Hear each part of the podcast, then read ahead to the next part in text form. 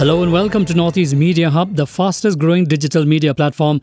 I am Adalbert Khar with the latest Hub news. Be informed, be alert.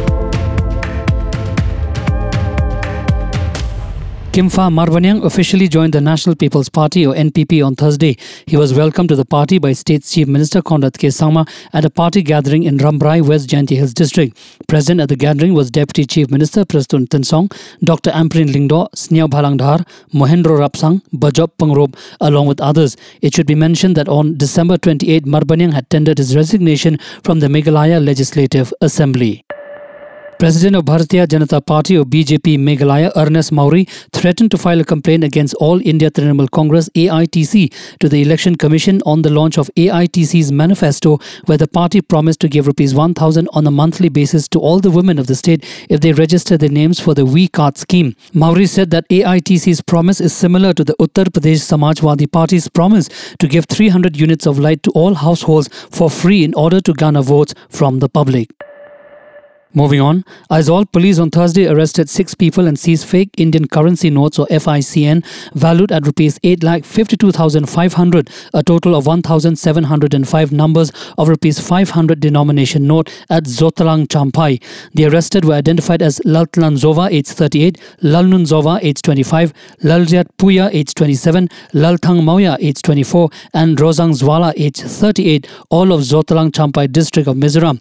Another Lal Biaktlanga, age 48 of Vengai, Lunglei was also arrested in Aizawl by Kulikawn police team.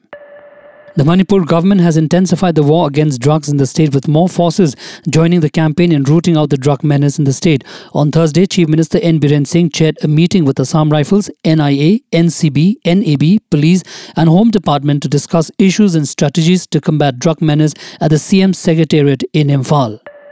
PM Narendra Modi has announced an ex gratia of rupees 2 lakh to the family members of the people who lost their lives on Wednesday in Andhra Pradesh. The incident took place while N. Chandrababu Naidu, the former CM and Telugu Desam party leader, was addressing his roadside show.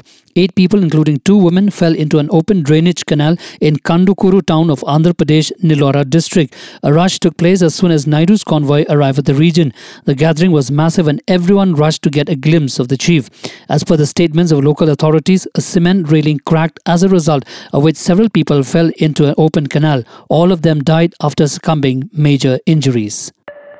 On Thursday, the Central Drug Standard Control Organization, CDSCO New Delhi, said that an investigation has been launched in connection with the death of 18 children in Uzbekistan, allegedly resulting from a cough syrup manufactured by a firm in India. Official sources informed that more information has been sought regarding the incident from the Uzbek regulator by the Drugs Controller General of India, or DCGI, a joint team of Central Drugs Regulatory of the North Zone and the State Drugs Regulatory Authorities conducted an inspection in the manufacturing unit during which samples were also taken. Thank you for listening to Hub Podcast. For latest news and updates, follow us on www.hubnetwork.in. Download Hub News app in your mobile from Google Play Store and Apple App Store. For promotion and publicity, write to us at info at hubnetwork.in. Thank you. Kublesh Shibon, Mitela.